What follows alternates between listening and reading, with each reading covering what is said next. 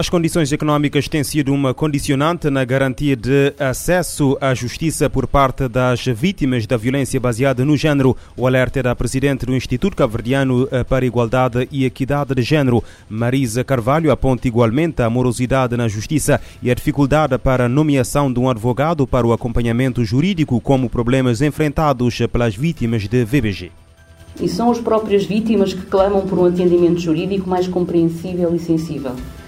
Tem-se verificado que a falta de conhecimento da situação de VBG e falta de sensibilidade para as questões de género têm dificultado muitos advogados no processo de acompanhamento às vítimas e até mesmo no, próximo, no próprio atendimento.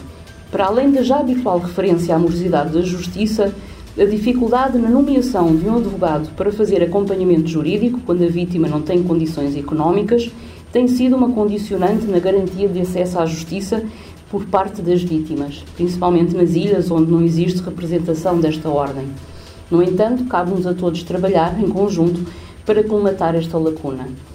Em questões de capacitação, seria pertinente integrar módulos de género logo na formação inicial destes profissionais, nos currículos académicos dos cursos de Direito ou depois, e ainda apostar na formação especializada de advogados e advogadas em BBG criar depois um sistema de listagem destes profissionais facilmente acessíveis às estruturas de apoio às vítimas. Enquanto isso não acontece, esperamos que estas curtas formações sirvam para responder às maiores lacunas de conhecimento destes profissionais nesta matéria e que os ajude a ajudar quem mais precisa. Marisa Carvalho falava ontem na praia na cerimónia de abertura da formação sobre a lei VBG e técnicas de atendimento às vítimas de VBG, dirigida aos advogados e estagiários de advogados na praia, eh, e realçou a importância da formação eh, pela relevância que, terá, eh, que trará no serviço prestado às vítimas. O Estado norte-americano do Alabama executou um recluso deficiente mental condenado por assassinar um homem em 1996. Isto após a maioria conservadora do Tribunal do Supremo Tribunal ter recusado suspender a aplicação da pena de morte na segunda execução dos Estados Unidos no único dia. Esta quinta-feira, um homem negro de 43 anos recebeu a injeção letal na prisão de uh, Holman, no Alabama, sem pronunciar quaisquer últimas últimas palavras ou a querer comer alguma coisa durante todo o dia. A defesa tinha procurado impedir a execução, argumentando que era intelectualmente deficiente e que não lhe tinha sido dada a ajuda de que necessitava para decidir quando lhe foram uh, entregues os documentos em 2018, permitindo-lhe alterar o método uh, pelo qual a sua sentença de morte seria executada. Os advogados argumentaram que isto o piorou Uh, isto o privou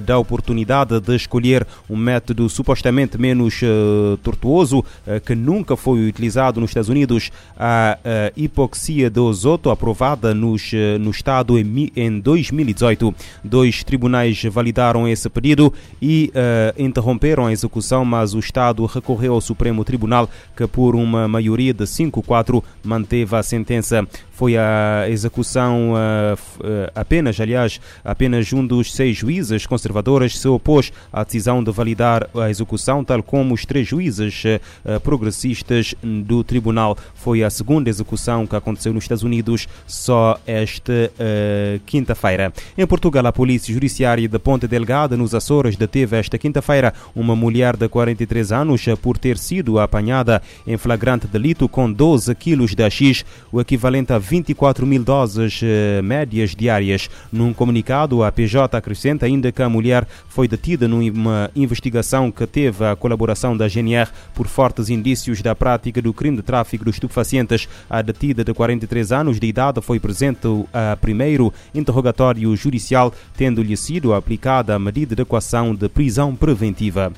No rescaldo da tempestade tropical Ana, as Nações Unidas mobilizam o mundo para estar ciente eh, do problema de médio e longo prazos dos eventos extremos em Moçambique. A coordenadora residente das Nações Unidas em Moçambique refere que o levantamento dos prejuízos causados pela tempestade tropical Ana prossegue de forma bastante complicada. Em entrevista ao News de Maputo, eh, Mirte Caularda diz que as chuvas fortes que caíram no interior do país inundaram rios e represas importantes para a região. A tempesta tropical afetou também todos os serviços básicos pelas populações, as escolas, o centro de saúde. Tudo isto, por um momento, está suspendido por razões muito óbvias de todas estas complicações devido à água e aos problemas logísticos. Mas também temos que pensar que 80% da população vive da sua própria agricultura.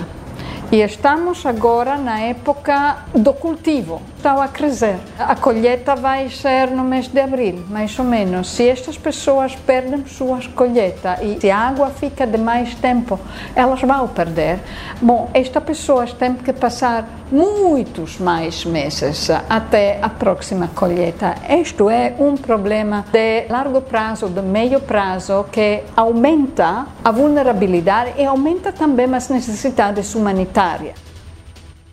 A passagem da tempestade tropical Ana por Moçambique causou pelo menos 18 mortos, 99 feridos e 45.395 afetados. Entre os danos materiais contam-se 12 centros de saúde, 346 salas de aula e 1.132 linhas de eletricidade. Os dados divulgados pelo Instituto Nacional de Gestão de Desastres destacam ainda que a província central de Tete foi a que mais sofreu com as inundações.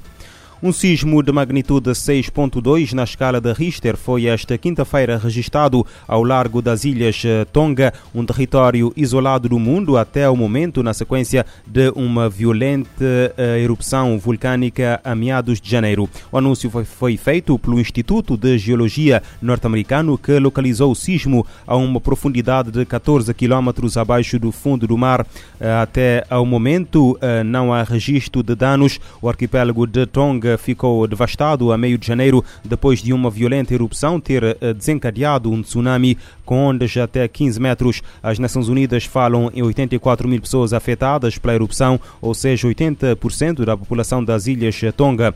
Tonga está localizada no chamado Anel de Fogo do Pacífico, uma das áreas de maior atividade sísmica do planeta. O francês Etienne é professor em Tonga e foi retirado pela Força Aérea Francesa para a Nova uh, Caledónia. Aos microfones da RFI conta em que estado se encontravam as ilhas Tonga.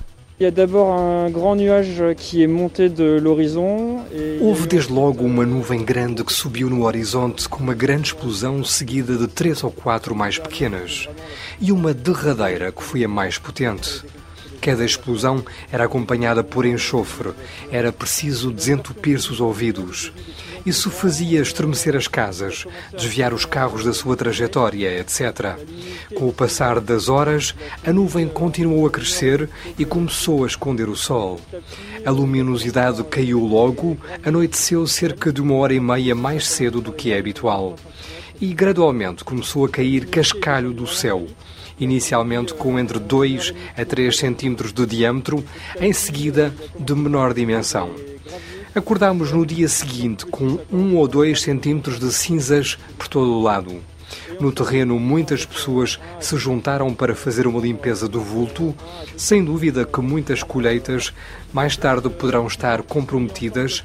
A parte disso, esta manhã a vida decorria com alguma normalidade. A part ça, ce matin, la vie était à peu près. A erupção do vulcão eh, em Tonga causou uma explosão ouvida até nos Estados Unidos e provocou ondas que chegaram a quase toda a costa do Pacífico.